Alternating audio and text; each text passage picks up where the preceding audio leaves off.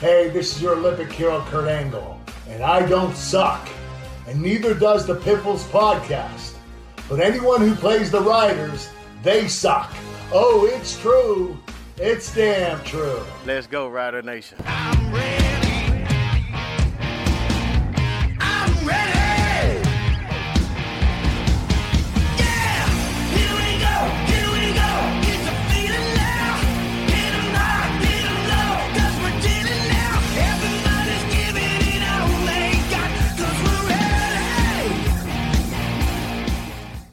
Welcome into the Piffles Podcast, your Saskatchewan Roughriders fan podcast, episode 236. Can you believe that our Rinky Dink podcast has lasted 236 episodes, guys? 235 for, more than I thought we'd do. And uh, thank you for our seven listeners and followers. If it wasn't for you guys pulling through, I don't know if we'd be here. Um, my name is Alex. Of course, you can give I'm me Steve. a follow. Yeah. I'm Steve. And apparently, we don't know what we're doing. So for once, for once, I guess I'm Greg because Lord knows I don't say my name because it's hard to figure out Greg on sports. Maybe it's Jimbo Bob. I have no idea anymore. We'll we'll call you whatever. Yeah, meatball. Um, you can give us a follow on Twitter at PifflesPod. You can see our Twitter handles there if you're watching here on uh, YouTube or SaskTel Max. So thank you for tuning in if you are watching us on either of those, and of course listening wherever you find your favorite podcasts. I don't know why we be on there, but we are. So thank you for that. we appreciate that. Of course, Piffles Podcast presented by our great friends at Dairy Queen on Elphinstone Street and Sask Drive in Regina. I know I brought some Cheetos to eat tonight, but I I, know I'm gonna, I'm gonna be eating some crow a little bit later on here. Uh, that football game was wild. Let's start talking about it. Let's get to the opening kickoff.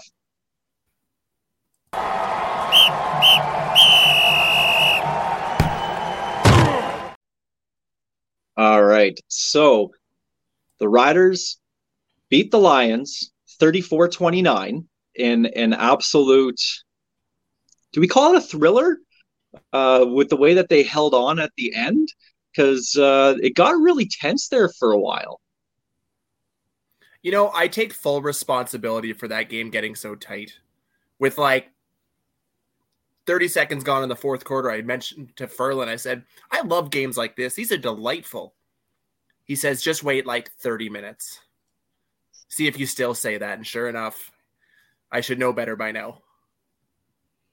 Typical Rider fashion, they're grasping defeat from the jaws of victory. Like they they can't not leave it to the last second. Like they have to have the game decided in the last three minutes, especially at home. Like it is not going to be easy on Rider fans' hearts.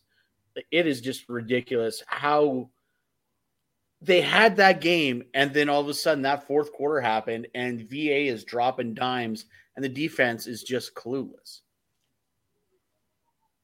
All right, we'll we'll get we'll we'll go from we'll start with the offense and then we'll talk about defense. And I mean, for the offense, I really have no complaints at all about this game. It's kind of hard to um, when you when you look back at things. Um, I want to start with Jake Dolegala. We were wondering, okay, well, he didn't look good in Montreal. Granted, nobody did. Um, he did look good in his limited time against the Argos in Touchdown Atlantic. Um, but he had a very solid game. He made some really good throws, especially over the middle. Um, I found that he had a lot of time. So props to the offensive line. I think they played their best game of the year by far and gave Dolegala the time to make those throws. They pushed the ball downfield. They opened the playbook for him, which was excellent. I thought we'd see a heavy run game. We didn't. And Dolegala was excellent, absolutely earned more starts going forward. And like I don't know if uh, if Pipkin would have been uh, you know a potential option for Labor Day if this game didn't go well, but he's not now because Dolegala absolutely earned that. What's your guys' take on Jake Dolegala? Well, I sent you uh, that DM when we're talking about Dolegala throwing those balls, and those rainbow balls were starting to freak me out. Luckily, Sam Emilus made me eat eat a little bit of crow on that one because the minute that ball got, you you could hear it in the crowd. Everyone just saw. Um, was it who was who's the defensive back there? Um, TJ Lee. Anyway, was it TJ Lee? Um, it was either yeah, Lee or Peters. Just camping out underneath that ball, and you could just hear the crowd go, "Oh!" And then Emilus came in and just stole that interception from him for a touchdown. But he threw the ball downfield, but those rainbow balls, like he needs to hit the guys on stride because he was a little off, but he did the job. And that's all you could ask him to do. He, he beat the team that was in front of him. In fairness, I don't think he could have hit Sam Emilus more in stride on that one throw because he was going full bore. And we all sit in that same area and just watching, we could just watch that play develop. That ball, every single person was expecting that to be a pick no, I don't think anybody saw Emilus. And then no. all of a sudden he's celebrating in front of us. I had lost my damn mind. But I want to, this is going to be a weird spot for me, but I'm going to be the opposite of the optimist this time. I wasn't as sold on Jake Dolegala's game as everybody seems to be. You take away two really pretty ridiculous catches from Sam Emilus, and he's well under 200 yards. He made a Uh, several throws that probably should have been intercepted. Not just the deep balls to Emilus, but there was a couple of those wide outs that he's he's pretty lucky they didn't end up going the other way. Now, do I think he's earned the Labor Day start? Absolutely. Because he did what Fine couldn't do for a while. He put the ball in the end zone. He did what he did with a short field you know, yes, you can only go as far as the the defense uh, sets you up for. You know, you can't you can't give him crap for turning those into touchdowns because they weren't long drives. He made the he made it happen, but I just wasn't as excited about that game as I think everybody else is. I I want to see more, but I love that they opened up the playbook. To, sorry, I've got a, a visitor coming to join me. Um, I, I like that they opened up the playbook for him. They let him throw it deep. It was the first time I think we saw any real creativity out of uh, Kelly Jeffrey. Well, go- going into half, the Lions and the Riders' stats, despite the gap in points, was basically identical. So that tells you how much of a short field the Riders were playing with. And but that's fine. You play from where the ball is. You don't get to choose that. So he scored when he had to, and it was great was it a perfect game? No. I thought. Oh, I thought I thought the the decisions he was making was great. You saw him again. It, it came down to the O line giving him time, finding the middle wide open. BC left the middle open for so long in that game. The throws to Sterns, uh, Jerreth Sterns, the touchdown throw to Sterns over the middle. There was nobody around him. They they found the weakness in the BC's defense. They exploited that, and I, I, I thought I saw a lot of growth in Jake Dolegala in this game, which is funny because the guy's six foot seven. You're not going to see much more growth um, from from that, right? But um, he he showed a lot of poise. He didn't seem rushed. Um, it was it was nice to see that. Uh, the offense played to me their best game of the year, um, at least without Trevor Harris, because they did have a really good game against Winnipeg on offense uh, in that game. Um, but seeing I mean, you guys mentioned that Sam Emilus touchdown catch. My jaw is still somewhere on the floor uh, at Mosaic Stadium in section 320 because that was just incredible. And what I like about this receiving group is that it seems like it's somewhat different every single week. We have Tevin Jones and Shawn Bane leading the team in receiving, and Emilus is third, but Emilus has this huge game. Bane and Jones basically did nothing in this game. And next week it'll be somebody else. And there's a lot of balance. And you're adding Kian Schaffer Baker to that, who was awesome to see him score a touchdown on the first drive there for the Riders, get him right back into the game. But like the, I'm I'm excited for this offense. If that's the play that we're gonna get, then they're gonna be tough to beat because they have some really, really good players. They just need to put it all together. So, I mean, I, I really like this receiving group, what they can all bring. Mitch Picton had that huge catch on the sideline for a first down. Um, that was a really long, um, review on that one. And si- sidebar, if review if reviews are going to take more than 30 seconds, if you can't overturn something in 30 seconds, if it's not clear, too bad, move on. Because that, that game was long. That was what, three plus hours that game lasted. That was a long game. And this league wants to speed up those games and get down to 240. Well, that's 25 minutes longer that this game went. And five minutes of that was on a review. It was ridiculous. I think That- the that biggest was- that review was ridiculous. You're right. There, there needs to be a time limit on those reviews. Like basically, clock starts when the when the review gets called in, and they can't get it figured out in a minute and a half, two minutes. Back down the sideline, inconclusive, move on. You'd give them two minutes? That was ridiculous. I'd give I'd, a minute and a half tops, but maybe two minutes because that's probably the only way you're going to get it past the teams. Because you know some coach is going to complain about well they, they need to get, review it till they get it right. They don't need two minutes, but there should be a time clock on it.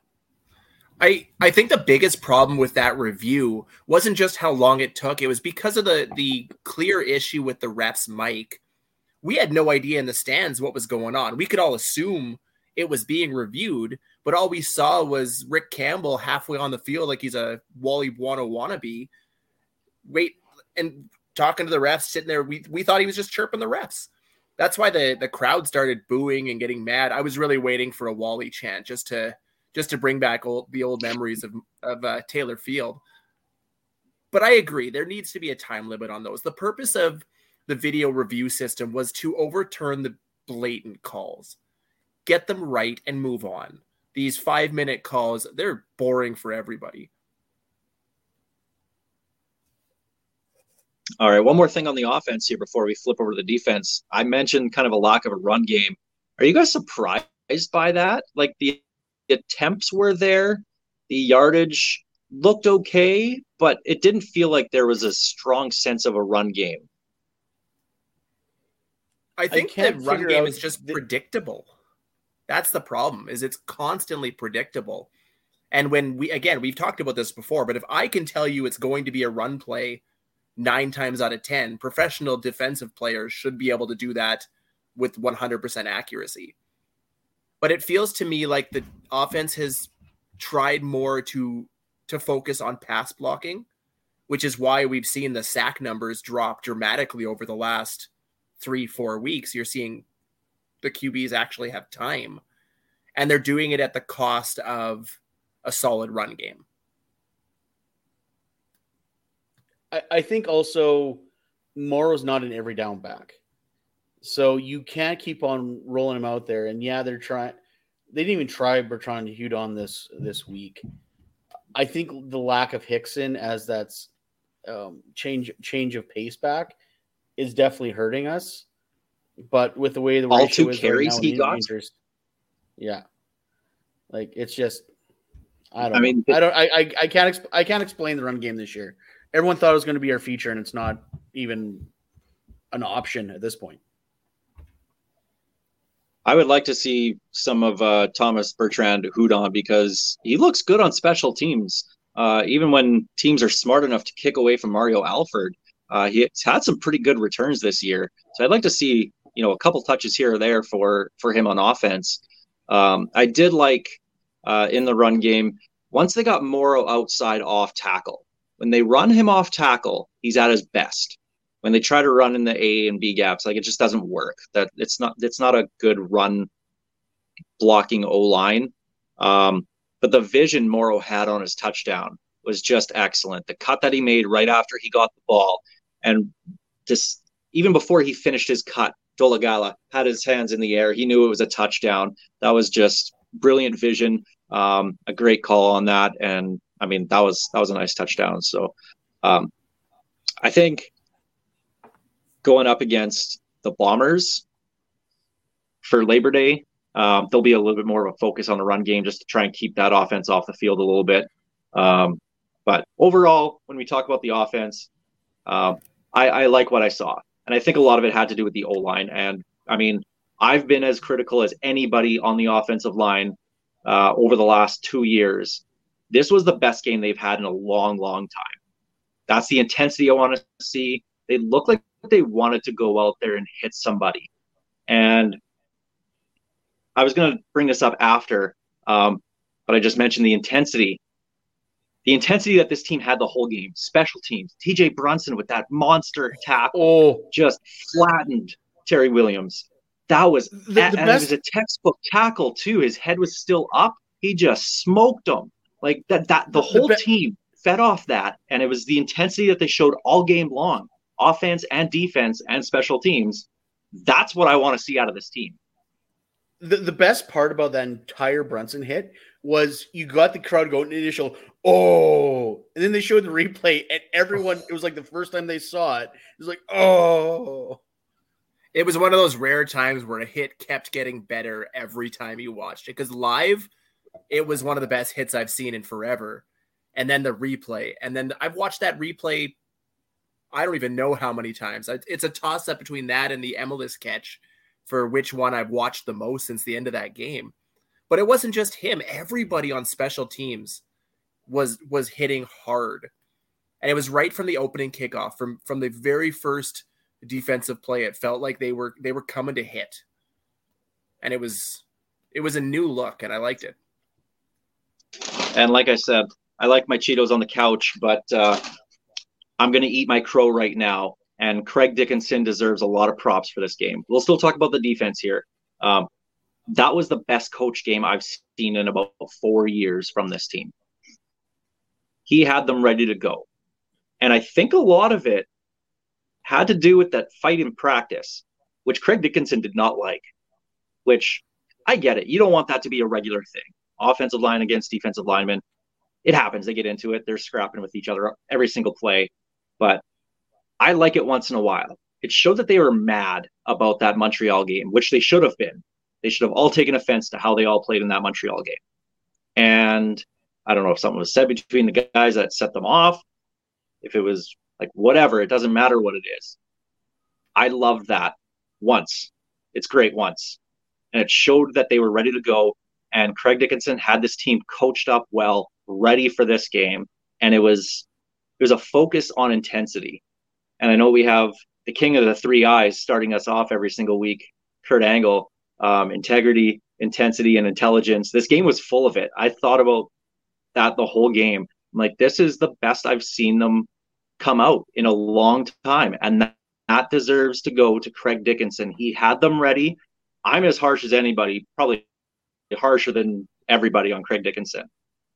This was excellent. This was a great game by him, save for the whole timeout thing. I'll let you guys talk about that. But I'm very impressed with him this week. before we get to the timeout thing he was on a different level this week because that little miscommunication between Bertrand Hudon and Alford on that one kickoff return or punt uh, yeah it was a kickoff return and where they just had terrible field position both of them came to the sideline and I, I looked down and Dickenson was reading them the riot act very rare do you see that out of the guy I like to call the Ken Miller you get on wish but he was giving it to him with both barrels so yeah, everyone wants to say Craig wasn't feeling the pressure. Craig wasn't this. I think he was. I think he knew if they put out another Montreal game, what this week probably meant for him. And the fact that he was marked safe from being run in town by a combine is probably the best thing that ever happened to him. I'm I'm really hoping this is a turning point in Craig Dickenson's coaching career. He had he he showed everything outside of the ridiculous non-timeout or the timeout that he did use. Both of those were weird to me. But we've always talked about his clock and game management skills not necessarily being up to par. I don't understand when you're up calling a timeout with 3 minutes left. Let the clock run down enjoy that extra 30 seconds. And on the flip side, the timeout to or the non timeout on the loss of down, that could have really bit us in the butt. But I'll forgive a couple of smaller errors when it did look, like you said, like this team came out angry and ready to play. That's the big thing to me is they again, right from the opening kickoff, they were on go. Their foot was to the pedal, or their pedal was the was to the floor. They came out hot and ready to go. So I'm not going to rag too much on the the timeout usage. there's room for improvement there. But if he continues to improve like he did this week, you know, maybe we'll uh, we won't give him the pink slip quite yet. Counterpoint: Can you imagine the freak out if that timeout would have cost the game? There were people still calling into the post game shows wanting him fired after this game. Yes, because it almost cost them. Well, I mean, my my issue with the timeout was the timing of it. Was it within three minutes of the of the end of the game? Is the loss of down? I don't mind taking the time count if it's three plus minutes in the game and you only lose the five yards. That's fine. I can forgive that pretty easily. But the loss of down was that was the big thing, and I can see why people are totally upset about that. It makes sense. But again, I'm not going to rag too much on him on on him this week because that really was the best coach game. It wasn't just the loss of down; it was the loss of running clock too. That was the the big thing. Instead of let, leaving the clock down to just under a minute when they got the ball back, there was a minute and a half almost. I mean, we saw what Calgary could do with 40 seconds. Let's not pretend that all of us weren't sitting there, butts clenched, expecting the worst at the end of that football game. I I don't even want to look and see what my heart rate was at for for those last three minutes. It was not good. Maybe if I left, the, right, well, you know, the Cheetos off the couch and got up and ran a little bit, might help yeah, a little bit. But get out of your basement. those meatballs once in a while. Yeah, get out of your yeah. basement once in a while, Steve. Um, let's flip over to the defense here. Um, this this this one's tough for me because as good as the defense was in this game, and they were, it's hard for me to say that a team that gave up 500 yards played excellent. But it felt like they did. So I want to get your guys' How many did they give just, up in the fourth? Like well, I said, uh, halftime, the stats were equal. And then third quarter, eh, maybe. That fourth quarter, VA was slinging. Like that was Vernon Adams at his best, and they still lost. Like that was nuts. But yeah, for a team that gave 500 yards, if you gunned ahead, I never would have thought that they gave up 500 yards until after the game when everyone's talking, oh, yeah, VA threw for 400 yards. I'm like, nah, no, he did. And I'm like, holy crap, he did. Like that, and most of it was in the fourth quarter. Here, here's the thing to me that that defense was solid at the most important parts of that game. They let us off with uh, a couple of turnovers early, got us a big lead, and then come down to the end with a minute left, and they held strong in what I can only imagine was a stressful spot for that team because you know we lose that game, it's going to be an awful two weeks, especially with the bye week. That's all you have to think about is blowing a was it an 18 point lead to to lose? 18. Yep. Yeah. yeah. So I mean, they they had there was jobs on the line with that last drive. So I'll give them a little bit of leeway. That is a great offense in BC. In my opinion, the best offense in the league. They bent, but they didn't break outside of a couple of missed coverages. Okay, so those coverages, uh, that's one of the talking points I had uh, marked down here. Um, so the bus, there was the busted coverage in the first half to Keon Hatcher for that 46 yard touchdown. I think I think it was 46, uh, but he had that long touchdown saw that coming a mile away. I'm like, oh, he's gone. Um, yeah, I mean, that happens once in so a while. Nick Nick Marshall and uh, Henderson were pointing at each other. That's always great too. Yeah. So so somebody messed up on their their zone assignment there. Um, Lucky Whitehead's touchdown. Now I know that was against Nick Marshall. The series before that, Nick Marshall fell down, and it, he cramped up a little bit. You can kind of see him. He was grabbing his leg a little bit. He had just a slight limp um, but got off the field because it was third down. Brilliant coaching by BC, Rick Campbell, Jordan Maksymic, saying, you know what, that guy, he, he was he was limping a little bit. Let's test him. Let's put Lucky Whitehead out there on him and let him just go. Because if there's anything we've seen with with Nick Marshall, his um, it trouble is is the speed receiver on a go route. We've seen Chris Williams in the past absolutely dust him a few times. Um, and and this was this was one of them. So I, th- I think that was just brilliant coaching, and I don't think he was expecting that to happen. And Whitehead just blew right by him, and and there was that seventy-seven yard touchdown. Um, so I mean, I'm not too worried about about that, uh, just because I think he was battling a bit of an injury there.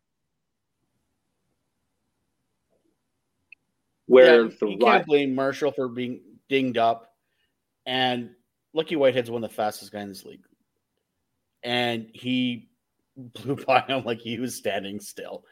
Like not much you can do about that. Um, but once again, Nick Marshall Marshall's always live by the sword, die by the sword. He's going to get he's going to get burned on those, but at the same time, he's going to make a play that's going to make your jaw drop.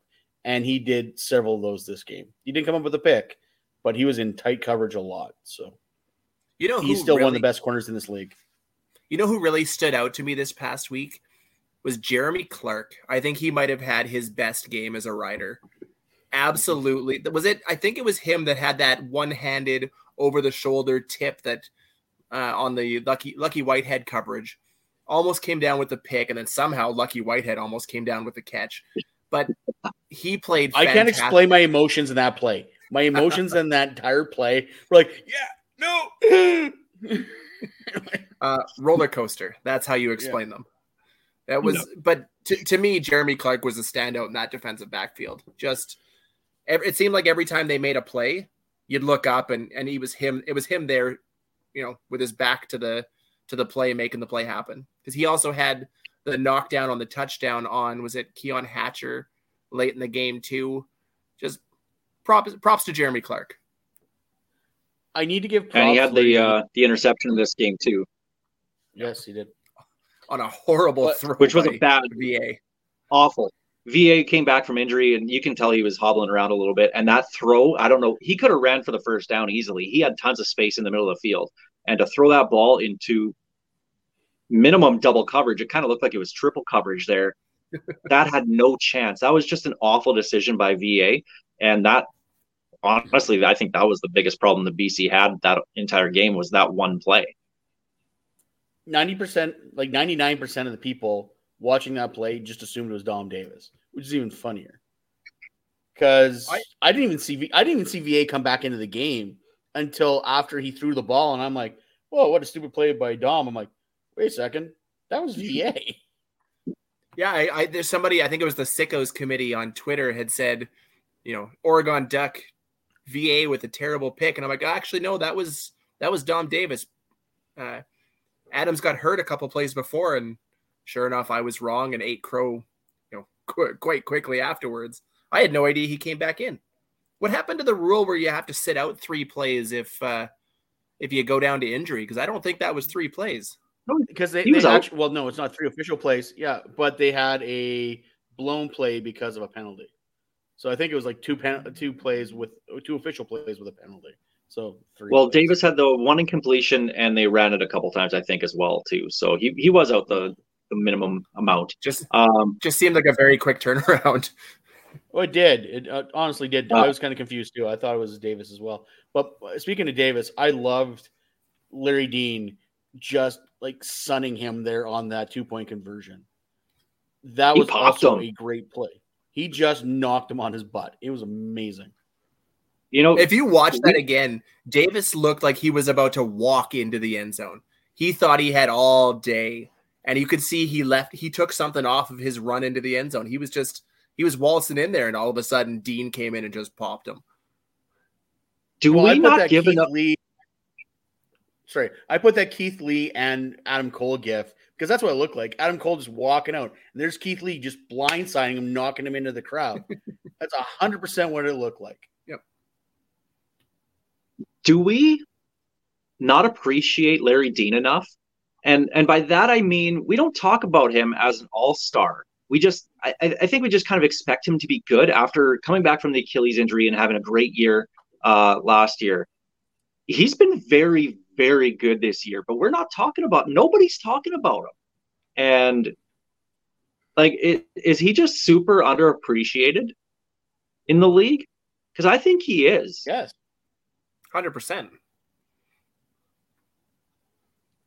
Okay, so it's not And just me then. What? No, no. Well, also, wasn't this his hundredth game? And like It was, yeah. Nobody. It was his hundredth about it. game. Yep. Yeah, and they, they literally had no a- one talked.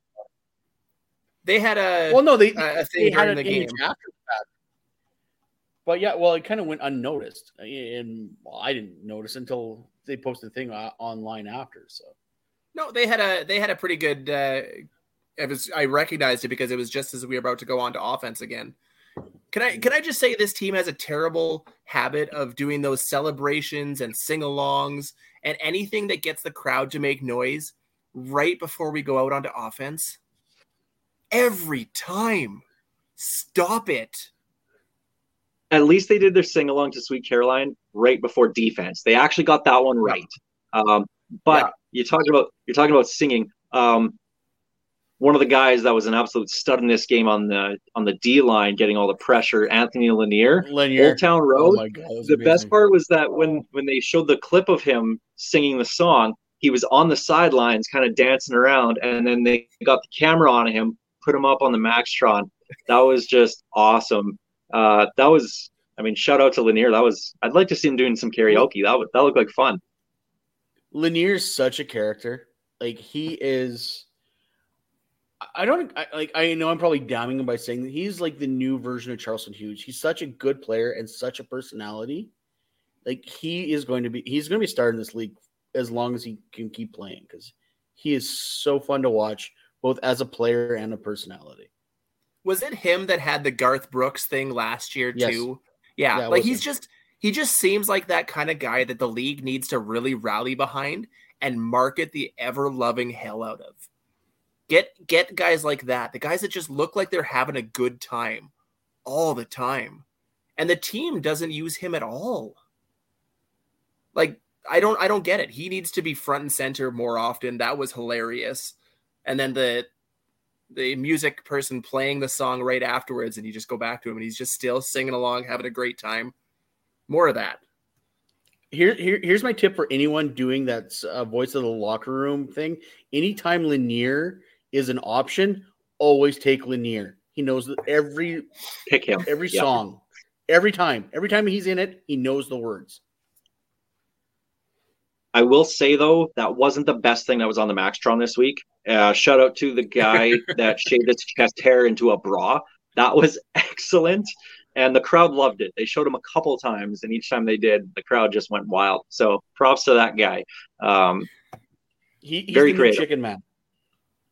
I miss Chicken Man.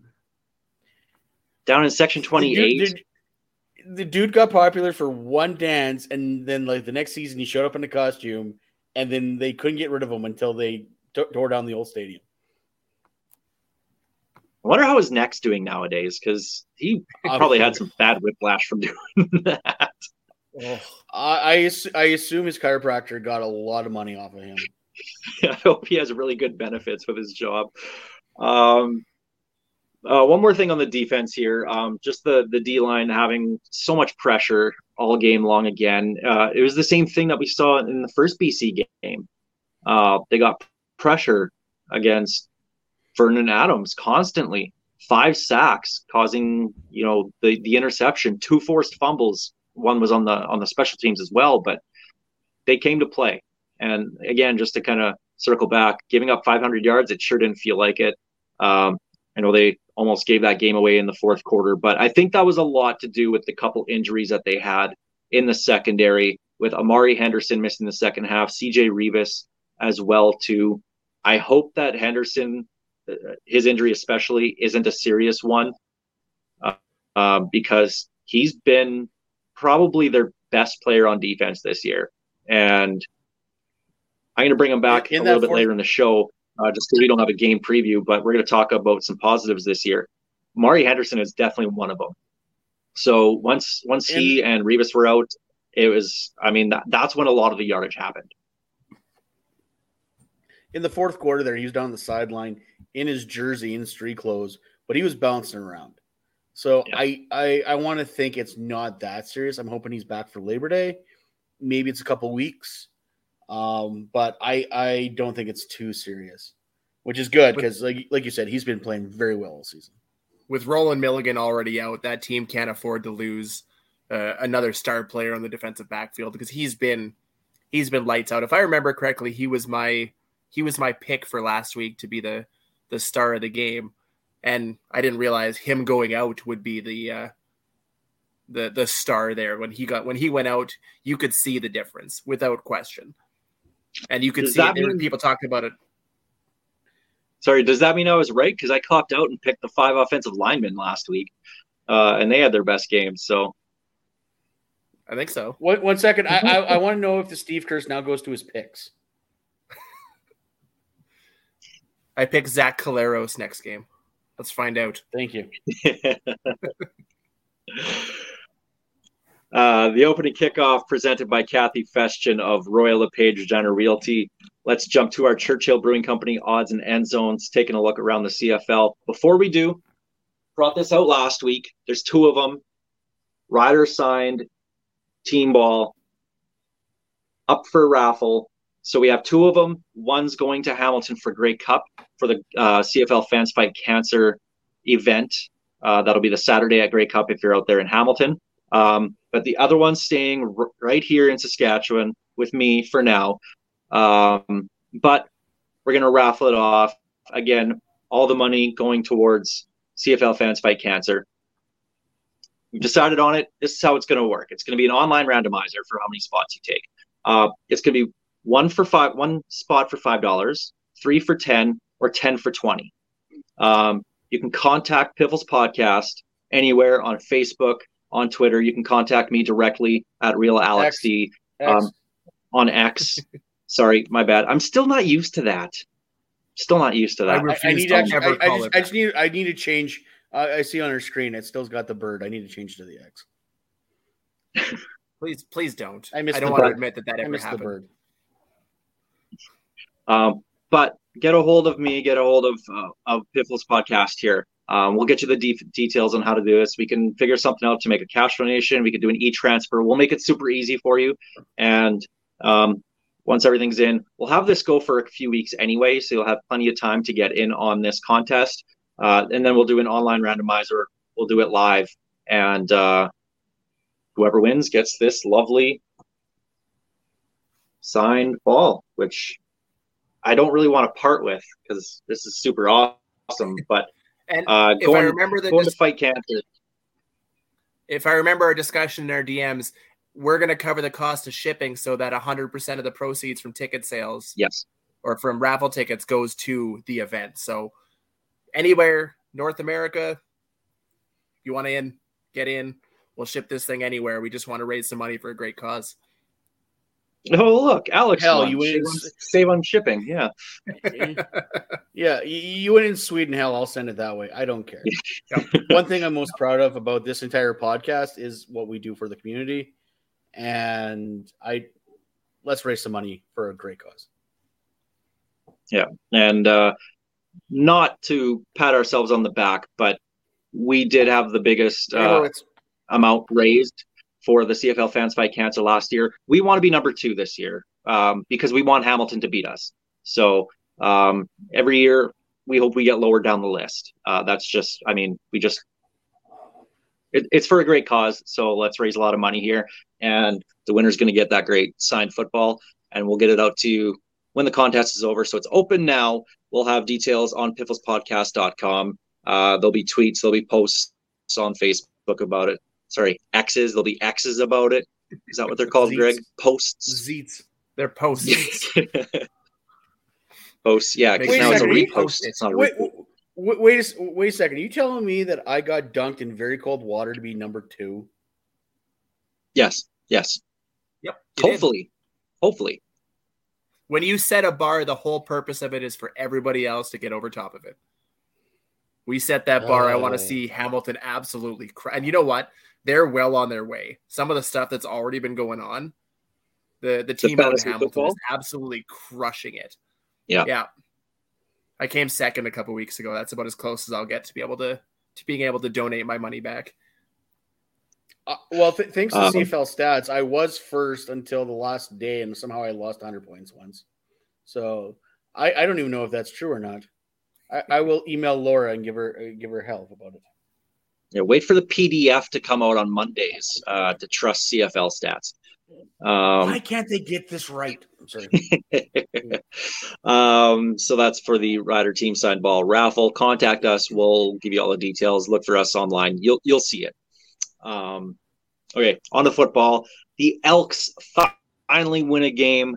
Goodbye, Owen. Hello, Juan. Uh, one and nine.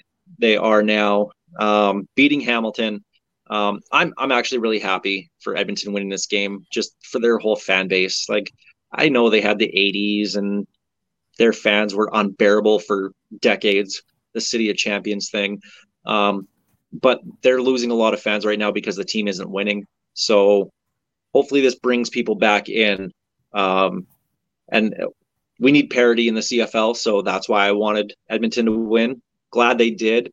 So um, Tre Ford winning again. He was the last quarterback to win a game for them, uh, dating back to last season. So good to see uh, Tre Ford having a, a pretty decent game against Hamilton.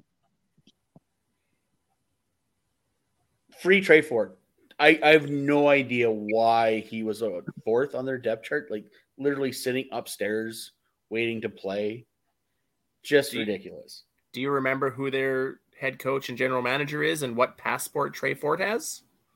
Well, well, You know what? uh, about that. Uh, I I don't want to I don't want to toot my own horn here, but I just like to remind people I I predicted this. And not only did I predict that Edmonton would win, I think they win four straight. Four. I four in a will take that. I will take that bet. They are going to beat Ottawa this week, I can see that. I can see that. and then they're going to go into Calgary in that back to back, and they're going to beat Jake Maier and the Calgary Stampeders back to back. they're not they're winning, gonna- winning first. I think they do. And they're going to reinsert themselves into the playoff race. And we get Okay, to sit back and watch Calgary sitting at what would they be like three and nine? Don't get me wrong. I, I am all I, I am all there for the Calgary implosion that we have been like praying for for, For almost 20 well, years. for me decades. Yeah, I was gonna say for decades. been I'm, 19 I'm years. for it. I I am there for it. My problem is, so help me God, if the Elks somehow get in the playoff conversation, especially after they got rid of Victor Cui, and they recently just hired a new CEO and president, what temp interim, uh, Leckler, who is a LeLacheur. retread. LeLacheur, sorry, I can't. I yeah, sorry. It once again, we're back to the old boys club. The CFL needs new ideas and new vision, and we just keep on bringing the same guys back over and over again. And that is my concern. So, God help me if they actually do something this year. To be fair, Rick LeLacheur was the one who brought in Amar Doman in BC. Mhm. Was a big part of it anyway. Um, so and, and that's worked out great for the BC Lions.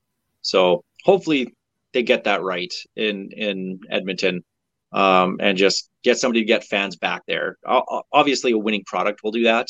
Um, but if they can rally behind a Canadian quarterback while they're winning, like we know that'll bring a lot of fans back. So hopefully that's that's what they do. Um, mentioned they beat Hamilton. Hamilton is awful.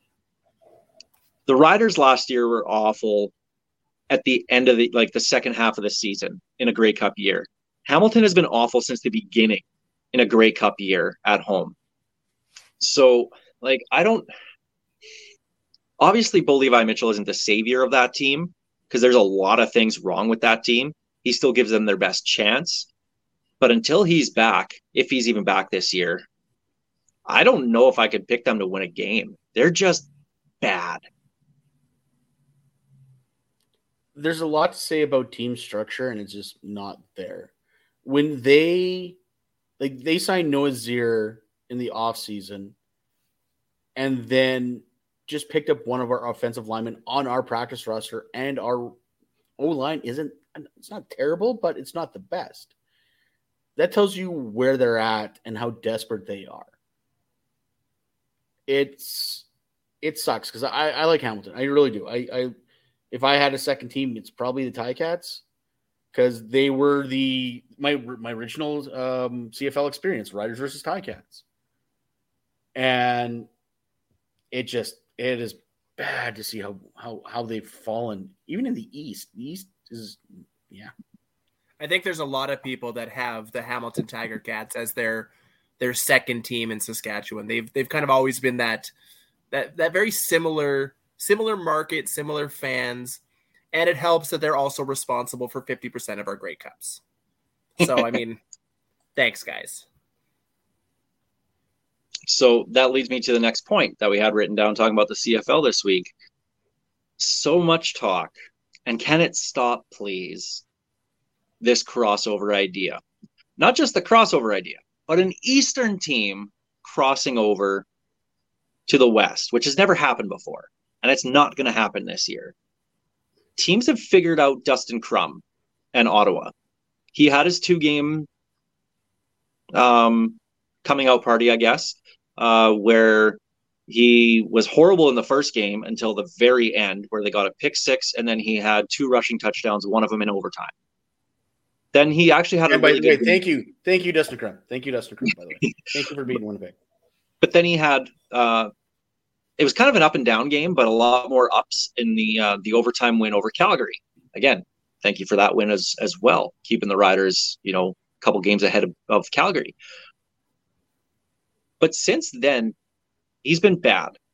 And the whole team has looked bad. They've collapsed a few times. They should have beat Montreal uh, last week, and they blew that one away. Teams have figured it out. They should if have beat us. Honest, they should have beat us. Yeah. So they, Ottawa is a knockoff Riders right now. They will hang in in every game right now, but they just can't seem to find a way to win. Well, and and it was I think it was Dave Naylor and uh, Milt Stegall talking about this on Twitter about how Ottawa is kind of the best three and seven team that Dave Naylor's ever seen. Well, you are what your record says you are. Right now, if you look at it, the Riders at five and five, that's an average team. I would say so because good teams find a way to win games. Winnipeg hasn't looked good in a lot of games. They still find a way to win. Ottawa, a bad team. Bad teams find a way to lose. And that's what Ottawa is doing. Average teams, like the Riders, find a way to do both. And that's what the Riders have done. They've found ways to win games early, they've found ways to give games away. Um, that's just, that's how it is. Your record is who you are. And that's what Ottawa is. They're three and seven. They're a last place team. Granted, so is Hamilton, just awful as well. But keep in mind, for an Eastern crossover, both of those awful teams need to be better than both the Riders and the Stampeders. Right now, they're tied with and the, the Elks. And the, and the Elks. If they if they go on their massive four game win streak, like Steve uh, suggests. Um, I'm just trying to help Steve out here. I'm just uh, that's all I'm doing. I'm just trying to help Steve. Appreciate there, you, Greg. There's eight games left for these teams. They are three games behind the Riders because they have to finish with more wins, assuming there isn't a Calgary Ottawa tie, um, which seems to happen every couple years. Um, that's not happening. That is not happening. They'll, they, I mean, they might be better than Calgary. Very possible. I think that might actually happen. They're not going to be better than the Riders as well. Both teams will not.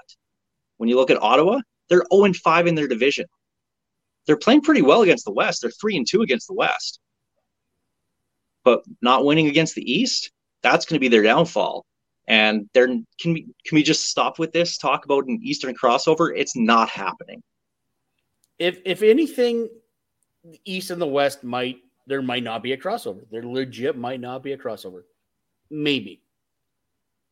I don't think there will be. Don't don't but don't, don't tell me there's going to be Eastern crossover because also it's also harder for the East to cross over to the West because there's more teams trying for that final playoff spot. And especially so, now, when you look at how the scheduling has gone, where you're where you're they're getting more interdivisional games, where like we only play Montreal once, we only play Ottawa or Hamilton once, right? They're they're playing almost exclusively in the East the, for them to ever get an Eastern crossover, there would have to be a massive amount of parity in that Eastern division. You're you're going to need three 10 and 8, 9 and 9 teams just to have a chance at it. It's easier in the West. Three teams can beat up on one team like the Elks have been getting beat up on this year. You don't get that in the East. We will never see an Eastern crossover ever, as long as it is a nine team league.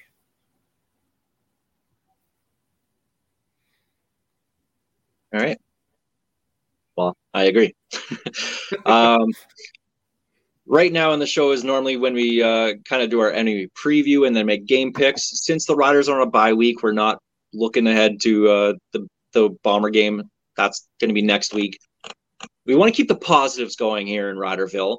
And one thing that we haven't done this season is kind of talk about off the radar players that have really stepped up um, and really shown you something this year.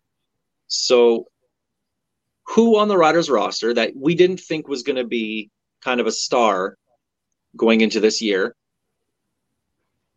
Who do you think has kind of grown into that role of being, wow, this is this is a guy like this is this guy's legit. Well, a guy that wasn't an All Star last year that I think is going to be really is really good this year is Mario Mario Alford. Um, but you're still but not seriously. Um, oh no, I'm I'm mad. I am legit mad. How how this is the only league where the guy who's the best player in his position is not an all star. But legit, like our, our receivers from top to bottom, I, I can't see weakness. There's a reason why we let Walker go. There's a reason why Jake Wieneke, probably one of our biggest offseason signings, was a healthy scratch this year. Like you, you name a receiver, Tevin Jones, who I was pumping the tires on last year, probably a season too early. Sam Emilus is looking really good this year. Uh, Shawn Bane Jr., who Alex was one of the first guys to champion when the, on that signing. People Jerry wanted Sterns him cut. comes out of no. Jerreth Sterns comes out of nowhere, and is a very good relief valve receiver. Like we're in a situation where it doesn't matter if Lennius comes back. We're in a situation where it doesn't matter if Wieneke's a healthy scratch all, all, the entire year through. Like this is just our receiving core is so good from top to bottom. We just need a quarterback to figure it out. And I don't care if it's fine. Dolegala, Patterson, who's still the Patterson package. Where the hell is that? Trevor Harris coming back in October. I don't care. Like this team has the offense that can like just break people in, into the playoffs if they can get it together. I think I'm I'm with you. The list starts and ends with our receiving core. When we started this year, we were looking at Dar- Darrell Walker, Jake Wieneke, KSB, and then hoping the rest of the guys could fill out that that roster. And all of a sudden, you know, two of those guys are either not on the team or not in the starting unit. You got two guys at the top of the the current stats list for for yards that I don't think anybody, even you, Alex, I don't think you predicted Shawn Bane Jr. would be that good that fast. Not in the top couple of receiving. No. That's that's the thing to me. And it's it's not just one guy, it's a consistently new guy in some kind of rotation. It was Emilus this week. It was Emilus week two. It's been Jones how many times? It's been Bane, Sterns out of nowhere. Like it's just we went from our receiving core looks like a strength to it is a strength for an entirely different reason. And it's it's insane to watch. If you would have told me at the start of the year that Bane, Jones, Emilus, Sterns would be our starting receivers, I'd go great. So how's next year looking? And here we are, you know, firmly in a playoff spot. I, I want to give my shout out though to Deontai Williams. He he was a, a standout in training camp. He earned his spot, and thanks to uh, Rolan Milligan's injury, he's found himself firmly in the the starting defensive backfield, and he will stay there. He has been as long as he doesn't fall into Nick Marshall's shoulder uh, shoulder hits like he seems to like. Oh, I think he's got a long career in the CFL because he's got all the makings of being a top tier defensive back, and he's a rookie. All right, I'll go with a couple different names that you haven't thrown out yet, you guys. Um, sticking with the defensive backfield, Amari Henderson. Um, I think a lot of people knew he was going to make the team, probably practice roster. Okay, maybe he might get you know a starting spot, maybe. Um, he's been excellent, and hopefully, like we said earlier in the show, that that injury was just a minor one, just precautionary to keep him out for the rest of the game. Um, and he's back with the bye week, uh, back for Labor Day. Um, the other one, and we knew this guy was going to be good, but I think he really has turned into the anchor of the offensive line, and that's Logan Ferland. He's been What? excellent this year. I mean, yes, every player gets beat now and then, and Ferland, yes, has been beat a few times this year. Um, I think it was his guy that ended up getting the the strip sack. Uh, maybe I think it was Matthew Betts um, on that one one uh, fumble, but Ferland ended up picking up the ball and getting it back to almost the line of scrimmage on that one. Anyway, um, I, I want to see a big guy touchdown. I'm not gonna lie. I, I want to see him run that as far as he could. Yep. give him the Dan Clark uh, playbook and let him go out and receive a, a touchdown once in a while. Um, I think we all knew he was going to be a good player, and uh, it was Brendan LaBatte uh, a couple of years ago saying this is the guy you should be talking about is Logan Ferland. Um, I think it's time we really do start talking about Logan Ferland as a top offensive lineman in this league because he's starting to get there. And he, he's clearly, to me, the best Riders offensive lineman. And it's great to see just coming from the junior program, coming from the Thunder as a territorial exemption, um, I not need you counting. to say it. I'm, I'm waiting for you to say it. Greg was right. Greg was right. Yes, the, the shirt's on the way, I guess. Right? Um, no, Logan Ferland's been absolutely phenomenal, and I I think it's time we start talking about him in in terms of a very very good player in this league, not just on the Riders, but overall in this league. So that those two guys, Amari Henderson, Logan Ferland, one on each side. And I don't need to pump Logan for the starters. You did a very good job of that. But one thing I love seeing is local, like local players, Saskatchewan players, coming through these junior programs that are going to make a difference. And yes, I understand that a bunch of the junior players on the Riders this year, one's from Britain, one's from uh, the United States, and then you got Riley Schick, also from uh, uh, just down the road from Lumsden. And he's going to be another offensive lineman, probably on the Riders next year. He's probably going to graduate up because he's that good. Because if one thing, for some reason, Saskatchewan Farm Boys make great offensive linemen.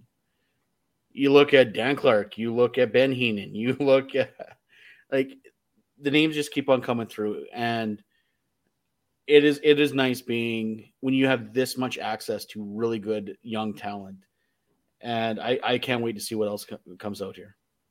Um, speaking of the Regina Thunder, Greg, I've, I forgot to mention this to you earlier off air. We might have a way for people to get into Thunder's games for free. We may have uh, two tickets for every game, maybe, possibly. So, yeah, Uh, we do. watch watch our X and Facebook feeds uh, for that because uh, the Thunder are a great team, um, especially when you can watch them against the Hilltops, and those games are just excellent games. Um, The, uh, the And- game this week, uh, actually, home openers this week, it's against the Winnipeg Rifles. Uh, the Rifles uh, kind of got spanked by the Hilltops last week, so they're Hmm. going to. It's going to. It's going to be a chippy game. You you thought there was a lot of uh, penalties uh, the game against BC this week um, at the Rider game, and there's to be a lot against the with the Winnipeg and the Thunder because they don't like each other. It's going to be a fun game. So we'll give out uh, pair tickets to that game, um, and all of them coming up uh, here through the Piffles podcast. So watch again our Facebook and X feeds for that. Um, Steve is so bad. it could be worse. It could do like the DX motion, Steve. Like, I mean, I- okay. The I Shawn, don't- Shawn Michaels walking in the ring. I don't know why I hate the X so much. I might hate it more than I hate pumpkin spice. which should be Oh, out come next on. week. I know. I can't wait. We're in PSL season. Oh my goodness. Uh, pumpkin Okay, spice. here's the thing. PSL, Chris Streveler on X. I, I, I think we can we can work something with We can that. make it work. We can- Where's, Um, the, where's the log out button? Yeah. Hang on. all I all I know Say is missing. the very I got- first the very first day it can possibly happen. I'm heading to Dairy Queen on Elphinstone Street and Sask Drive. I'm getting a pumpkin spice blizzard because Oh, so I mean good. it's just it's just Because good. you're a It's just monster. You love it. good. It's You just- love it, It's Steve. delicious. And You're you gonna be get- but going here's the thing is to get your you wife love one. it. I You know I'm gonna it. get my wife one because if I don't, she'll kill me. Yeah, but also an you know idiot. you love it. You also know you love it. You just apparently have a set date before you can't have it, and then after that date, you enjoy it. What Steve doesn't tell us though is that when he goes to get his wife one, he gets one for himself. He just never takes a picture of that one. The I mini, know this to be the true. mini. I know this He has a be mini before he gets it home. Uh, okay, well, let's jump back here to, to some football. Um, let's do our picks for this week. Um, no Rider game this week, um, but still a lot of uh, games with a lot of intrigue. I'm actually looking forward to this first one here Montreal at Winnipeg. The last time they played in Montreal, it was a close game. Um, I know, I think it was the Bombers ended up winning by 14 because they got a late touchdown or something, but it was it was a pretty tightly contested game. I'm I'm gonna telling you, all the games have moved. All the games have moved. telling you right now from opening. Winnipeg probably favored by seven and a half. I'm gonna go uh, five and a half. Winnipeg started at minus seven, is now at minus nine. Ooh. I kind of like Montreal on the spread. I like Winnipeg. I like Winnipeg to win this game. Um, I, I I like Winnipeg. I like actually I like I like Winnipeg to cover if Collaros is starting. which sounds And like they he seem will. to say he Um, is. Which Cody might explain the Fajardo. Cody Fajardo is also starting this week. It's no no more Caleb Evans for for Montreal. It'll be Fajardo and and Collaros in this one. I think Montreal wins. Ooh. Uh, I don't know if I like that before Labor Day though. That means Winnipeg's gonna be mad. If they're not coming into Regard- to Labor Day already mad, then they don't belong on a professional football team. That's the rivalry game. You come in angry. Yeah, throw the records out the window. Labor Day records don't mean anything. We know that. Um, the second game, um, Calgary at Toronto. I know Calgary won the first game against a half missing Chad Kelly in that game. Um, I'm going to say Toronto is favored by four and a half. I'm gonna go seven and a half. Started at eight and a half. It is now nine and a half. The wild thing, the wild thing, the over under is 51 and a half. That is high. That's pretty high. Yeah. Take the under. Uh, Probably- that's Probably that's- because that's a hell of a Calgary can't probably take the under because Calgary can't score touchdowns because they have Jake Maier as their quarterback. Great that they can kick field goals and they have one of the greatest field goal kickers of all time. Doesn't mean anything if you can't score touchdowns. I'm sick of seeing that goat emoji every time he kicks the field goal. I am so tired of it. Uh, give me Toronto with the points. Oh yeah. I I will take Toronto with the points, but yeah, there's no way it hits the uh, total. There's no way. I go over. I think it's over, and I think it's mostly Toronto. Really? Toronto's going to be coming into this game pissed off because they lost to Calgary last time. They're going to Sure. put their their foot down and absolutely dominate this game for 60 minutes. And it should be a pretty good crowd there too, because I think that ties in with the uh, the CNE, um, the exhibition there. So you get free admission. So hopefully that should be a good, really good crowd and give the the Argos a little bit of a bump there.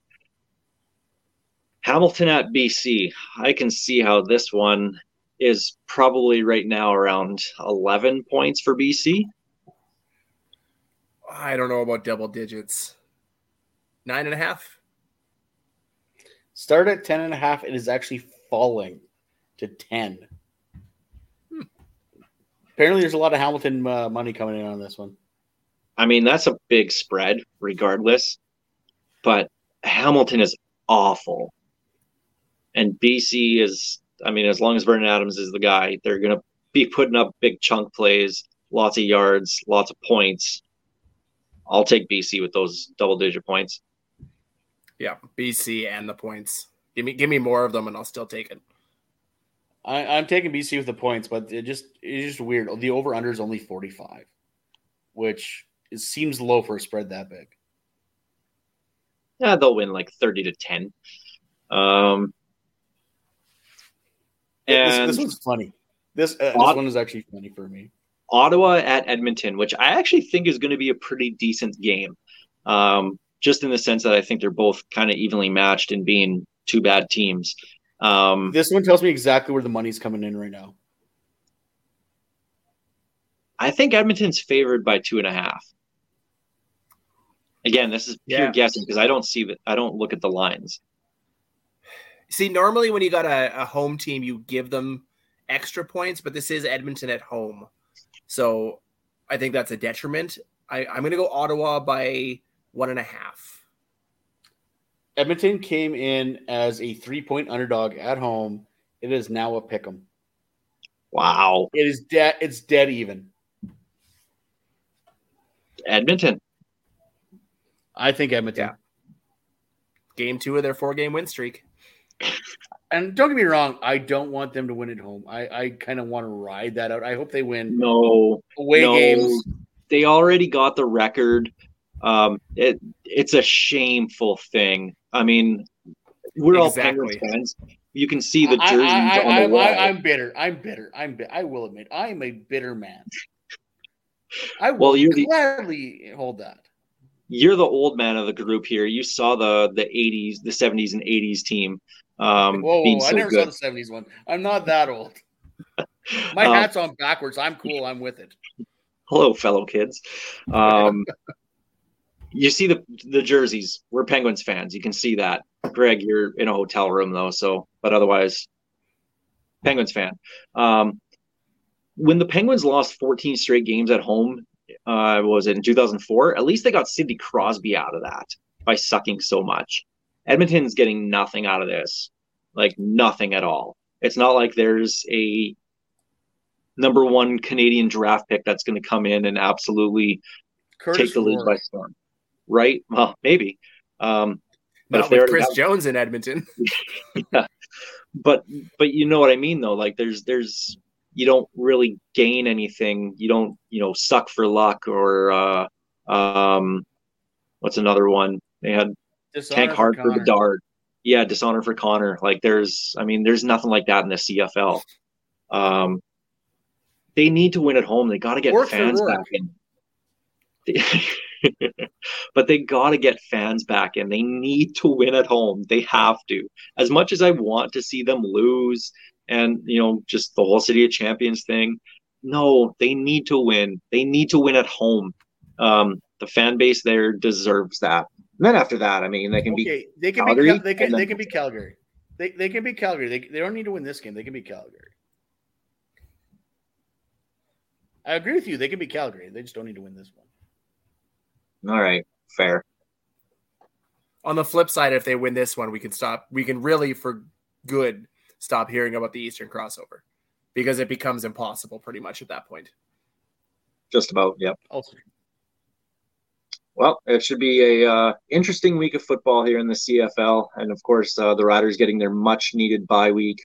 Uh, hopefully, getting a couple more players back uh, from injury and uh, going into Labor Day. It's kind of nice having that bye week going into Labor Day. Um, and then again, like I said, throw the records out the window. It doesn't matter if Winnipeg's four games ahead of us or three or whatever the number will be. Um, I, I don't think Winnipeg's going to win Labor Day um, here in Saskatchewan, but that's for that's for next week's talk. But JT Butler, Rocky Dolegala. Rocky Dolegala, we should call him that. I like that. He's got to start running though, um, but luckily he hasn't needed to. Yeah, yeah. He hasn't needed to, so that's so, I'm that's so good. glad we have video now to just see the. For those listening, Anyway, Greg is uh, pretending to running in run. slow motion. Yes. Oh, I thought that was Well, Greg. sorry, at full speed. so I, I know it doesn't happen often. Should I start making pig noises? Uh, no, but if you do, I think that signifies the end of the end of the segment and the end of the show here. Um, So that's going to do it for us here on the Piffles podcast. Of course, uh, special thanks uh, to our great friends bringing us the show, Dairy Queen on Elphinstone Street and Sask Drive in Regina. And of course, thanks as well to Kathy Festian of Royal LePage Regina Realty and Churchill Brewing Company for their support making this show possible. Did we go an entire show without a Simpsons reference? I think That's we did. impossible. That's impossible. Me There we fail. English. Whew. Done it. All right, good, perfect. And thanks to everybody watching on YouTube and SaskTel Max, and everybody listening on their favorite podcast platform. We appreciate it. This is Ghost Behind Your Mind by Tyler Gilbert. Subscribe to the YouTube.